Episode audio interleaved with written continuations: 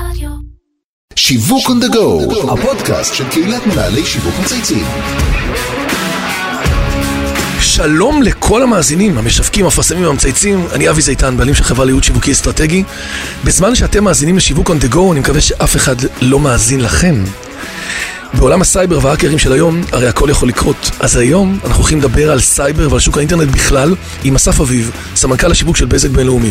אהלן אסף, מה שלומך? אהלן אבי, מעולה. אני מאוד שמח שאתה פה היום, אנחנו הולכים לתת בראש חזק. הפודקאסט בשיתוף אדיו, רשת הפרסום ברדיו דיגיטלי, הוא מוקלט באולפני ביזי של איתי סוויסה. אה, מדי שבוע אנחנו מראיינים כאן אנשי שיווק לשיחה שמשלבת בין אישי למקצועי, מדברים על שיווק, על חדשנות, מקבלים השראה. אבל לפני שאנחנו נכנסים פנימה, ל drill down לתוך השיחה המקצועית, תרשה לי רגע לחזור כמו תוכי. כי השאלה הראשונה שאני מפנה לכל אורח זה דווקא הדרך האישית שלך, על הקריירה, על הרקע המקצועי, מה, מה שנקרא, מה אביך עד הלום לפני שהגעת לבזק בינלאומי. אה, אוקיי, אז אני בקבוצת בזק כבר הרבה מאוד שנים בתחום השיווק והמכירות. בשש וחצי שנים האחרונות אני סמנכ"ל השיווק, לפני זה מילאתי מספר תפקידים של ניהול, מכירות ושיווק, גם בקבוצת, גם בחברת בזק וגם בבזק בינלאומי. בקיצור, נגעת בכל, בכל הטאצ' פוינט האפשריים. כן, כן, יש- בוא נגיד, יש אנשי שיווק. שיווק שמגיעים אה, מעולם הפרסום, אני הגעתי בכלל מעולם ניהול המכירות. ובתפיסה שלי לפחות, על תפקיד של סמנכ"ל שיווק, שהוא לא רק אחראי על ה brand, אלא גם על ה business, זה יסתדר מצוין. לגמרי, אנחנו נורא מאמינים פה, אנחנו מדברים על זה הרבה, שמנהלי השיווק של היום זה מנהלי עסקים, וכשהרקע הוא פרסומי זה לפעמים הרבה פעמים יותר... אה, יש לזה יתרונות. כמו כל דבר, אבל אני מסכים להבחנה, ללא ספק סמנכ"לי שיווק הם מנהלי העסקים. לגמרי. הייתי רוצה שנדבר על האתגרים שיש בקטגוריית האינטרנט. נדמה לי שהשוק עבר תהליך של קומודיזציה. הרבה גולשים לא תמיד יודעים כבר על איזה רשת הם גולשים ולאיזה ספק הם מחוברים, נכון? יש פה איזה... ללא ספק, בוא, בוא נודה את. האמת. אני לא עובד פה בשוק המעניין ביותר, אותך לא מעניין איזה אינטרנט יש לך בבית, כמו רוב ה... שקוף למשתמש. שקוף לגמרי למשתמש, ותוסיף לזה שהייתה רפורמה שנקראת השוק הסיטונאי, אבל גם אף אחד לא באמת מבין מה היה שם. בשורה התחתונה מדובר במוצר שלרוב האנשים מבחינתם אין הבדל, אין בידול, רמת המעורבות נמוכה. והמחירים הם אה, נמוכים בהתאם, ובשוק כזה כ market leader אתה צריך להמציא את עצמך מחדש, ולא להידרדר למלחמות מחיר ולדבר רק למי יש חבילה גבוהה יותר, עם מהירות גלישה גבוהה יותר, במחיר נמוך יותר. אתה אומר, אוקיינוס אדום לא בבית ספרנו, אז נדמה לי שכולנו כבר יודעים, או לפחות רואים בפרסום שלכם את המהלכים שעשיתם בתגובה. אבל בוא תספר לי קצת יותר על האסטרטגיה שמאחורי עולם הסייבר. קצת באמת שמתוכו בניתם איזשהו סוג של בידול וסיפור מותג קצת אחר ושונה בשביל לייצר ערך ל- למשתמשים. נכון, אני מאוד מסכים במילה ערך, כי לצורך העניין אני מאמין שאתה צריך לבחור אסטרטגיה. זה היה ברור למה לא נבחור באסטרטגיית המחיר, ולכן בחרנו באסטרטגיית ערך. ובמשך הרבה מאוד שנים דיברנו על הבידול שלנו שהוא הכבל התת-ימי. כולם הכירו את זה, נכון. כבל תת-ימי יש לך, לגמרי. דיברנו ביצועים, ביצועים, ביצועים, אבל מה? אם אנחנו לא נחדש, נהפוך להיות שקופים, חיפשנו כל פעם איזשהו פיפס אחד קטן במה לבדל את עצמנו, ומצאנו את עולמות הסייבר. עכשיו, כשאני אומר לך סייבר, מה האסוציאציה הראשונה? לא יודע, האקרים, האקרים, 8200, בלאגנים, גונבים לי כן. 8200, אני- עסקים, איך זה קשור אליי לצרכן הפרטי? כמו שהבן זה שלך אתה. באימא שלך, כאילו איך זה קשור בסוף ממש, אלינו. ממש, ממש. בהתחלה שזה היה על השולחן, לא הבנו מה אפשר לעשות עם זה, אבל זיהינו שבאמת, בגלל שאנחנו יושבים על רשת האינטרנט ומרגישים מה שקורה שם, כמה העולם הזה היה פרוץ לחלוטין, כמה סכנות יש באינטרנט. אבל זה לא מסוכן גם שנייה, כי בסוף, אתה יודע, אם, אם אתה אומר סייבר בסך הכל זה משהו שאנשים מאוד מפחדים להתעסק איתו ומרגישים שהם לא מבינים, הם לא יודעים. כשאתה מכניס אותך לתוך, כשאתה מכניס אותם לעולם הזה ואתה אומר זה אני, זה לא נתקע לפעמים גם זו קצת שאלה בח- מצוינת, זו שאלה? מצוינת, כי גם בעולם הפרסום שאתה מדבר על מוצר שיכול לפגוע בך, אתה צריך בדרך כזאת או אחרת לעבוד בהפחדה, ואם אתה לא עושה את זה בזהירות, אתה יכול להיפגע מזה. אז כן, היינו צריכים קודם כל לעורר את הצורך. לספר טיפה על הבעיות, לצורך העניין, בעיות של גנבת כרטיסי אשראי, שהיא הרבה יותר נפוצה ממה שאתה יכול לדמיין. מאוד. היינו חייבים לדבר על זה. וכמובן להשיק פתרון.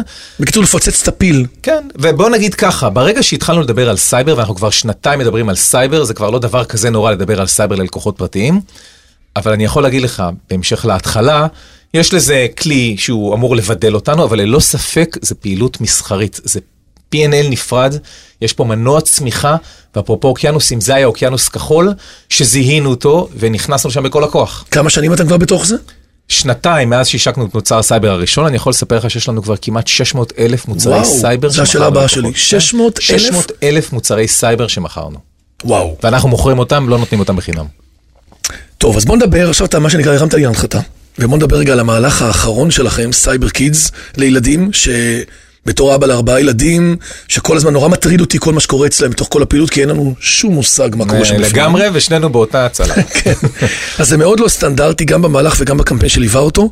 תספר לנו קצת באמת מה היה הרקע ומה, איך, עלה- איך בחרתם את הדרך הזאת. אוקיי, אז כמו שסיפרתי, באסטרטגיית סייבר, אתה כל הזמן צריך להבין מה האיומים החדשים. זה לא שאם לצורך העניין יש לך מחלה ויש תרופה אחת שפותרת את הכל. זה never ending כל הזמן. never ending לגמרי, לגמרי. ואז לצורך העניין עסקנו בהתחלה בגניבת זהויות, ועסקנו בפריצה לרשתות חברתיות, ועסקנו בגניבת כרטיסי אשראי, אבל... פירקתם את זה, אתה אומר... לכל ל- אחד מהם, כי לכל אחת מהבעיות האלה, אתה צריך פתרון שהוא יהיה רלוונטי אליו. מעניין. לכל רגע בסייבר יש פתרון. לכל דבר, כן, לצורך העניין, אין תרופה אחת שמרפאה נכון. הכל, אז כנ"ל בסייבר ופתרונות הסייבר, לכן אני גם לא מאמין בפתרונות האלה כוללים שנותנים מק- עקף, אין שום דבר מקיף בסייבר, בסדר? אתה צריך למצוא בעיה ולתת לה פתרון, וזיהינו, תוך כדי ששאלנו כל הזמן מה חסר לכם וממה אתם מודאגים, את הסיפור הזה של השיח ברשת הוצף בצורה מאוד מאוד בולטת.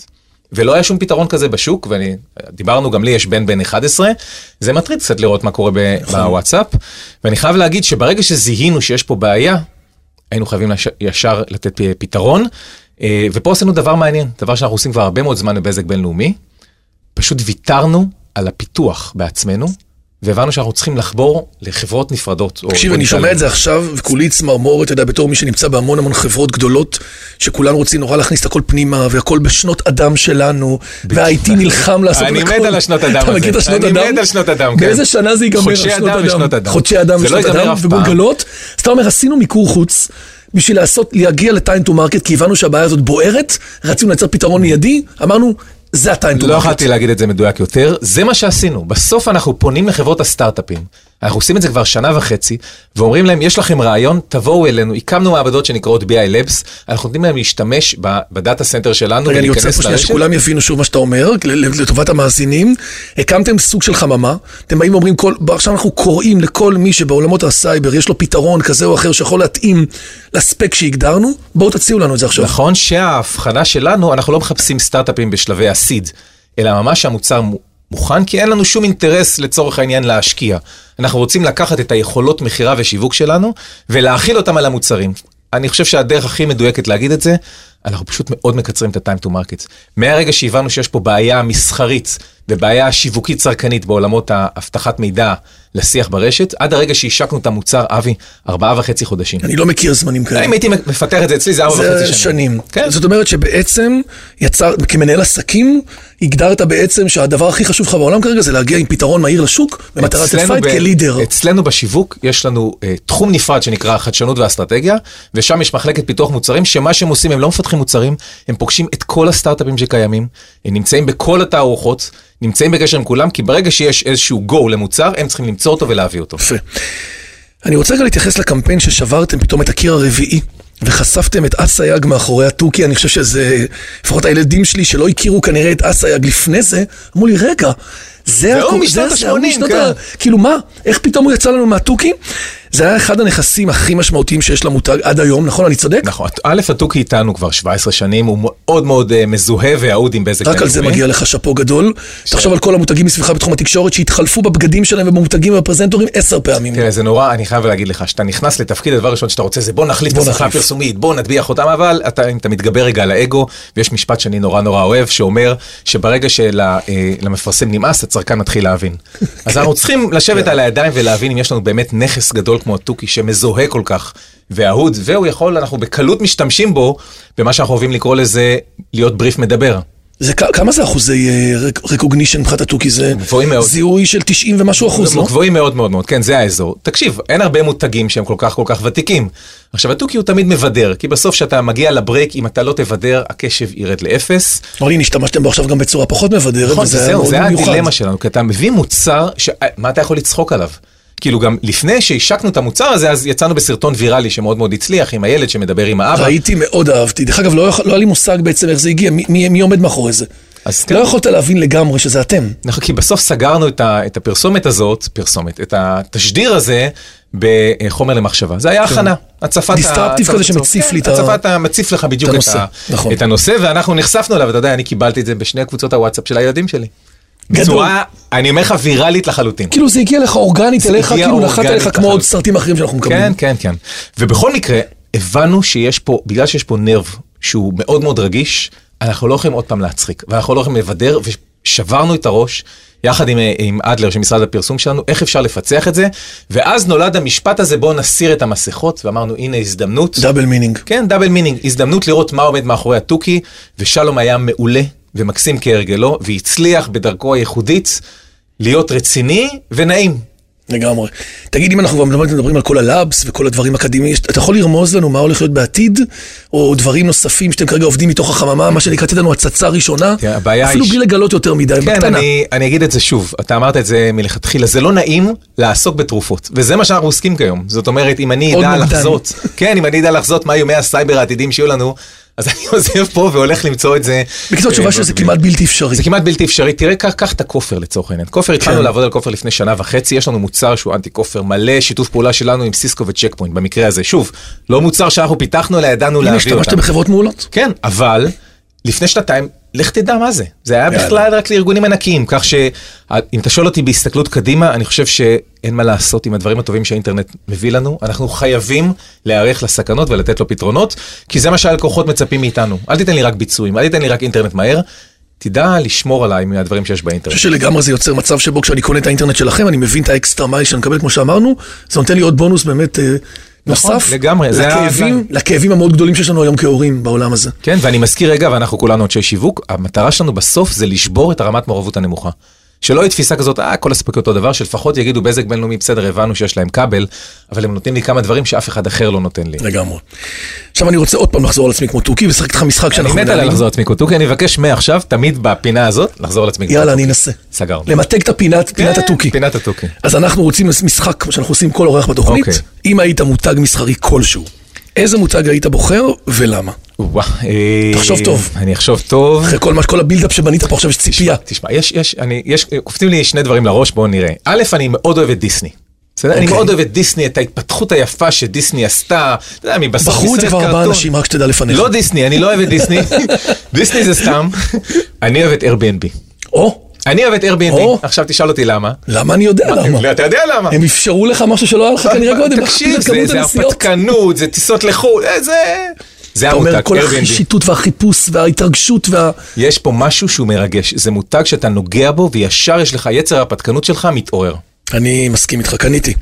עכשיו אה, תורך לשאול שאלות. בכל פגישה אנחנו מאפשרים למנהל השיווק אחד שנמצא איתנו היום להפנות שאלה למרואיין הבא. אוקיי. המרואיין הבא הוא בעצם דני רוזנברג, מנהל מחלקת השיווק ב American Laser.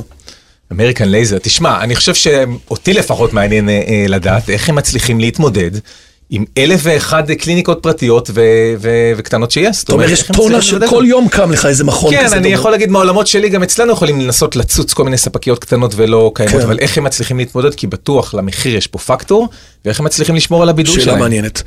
טוב, אז אני רוצה להזכיר למאזינים שלא רק אסף מפנה שאלות, כולכם יכולים לשלוח לנו שאלות בעמוד הפייסבוק ובמייל, ואנחנו מחכים לקבל מכם שאלות. עד כאן שיווק on the go להיום. תודה רבה אסף, היה ממש מעניין. אבי, היה כיף, תודה נכון, רבה. אתה רואה, אנחנו less is more, תמציתיים, נתת את כל התורה ב-. בק- בקצר. אני רוצה להגיד תודה לכל מי שהשתתף והוביל את הפרויקט של הפודקאסט, לאמיר שניידר, לירון פורמן וטל ספיבק, דרור גנות מאדיו ואיתי סוויסה מאולפני ביזי, מה היינו עושים בלי איתי? מאחל לכולכם להמשיך לצייץ שיווק. שמענו פה מאסף הרבה מאוד רעיונות מעניינים, הנה לשבור, לשבור את מחוץ לקופסה, חממות, להביא סטארט-אפים. חבר'ה, אל תגידו, עשינו, בנינו, what was was was was. יש כל יום משהו חדש שאפשר לייצר אותו. לחלוטין. שיהיה בהצלחה, תודה, אבי. תמשיכו לשחק אותה. אחלה, ביי.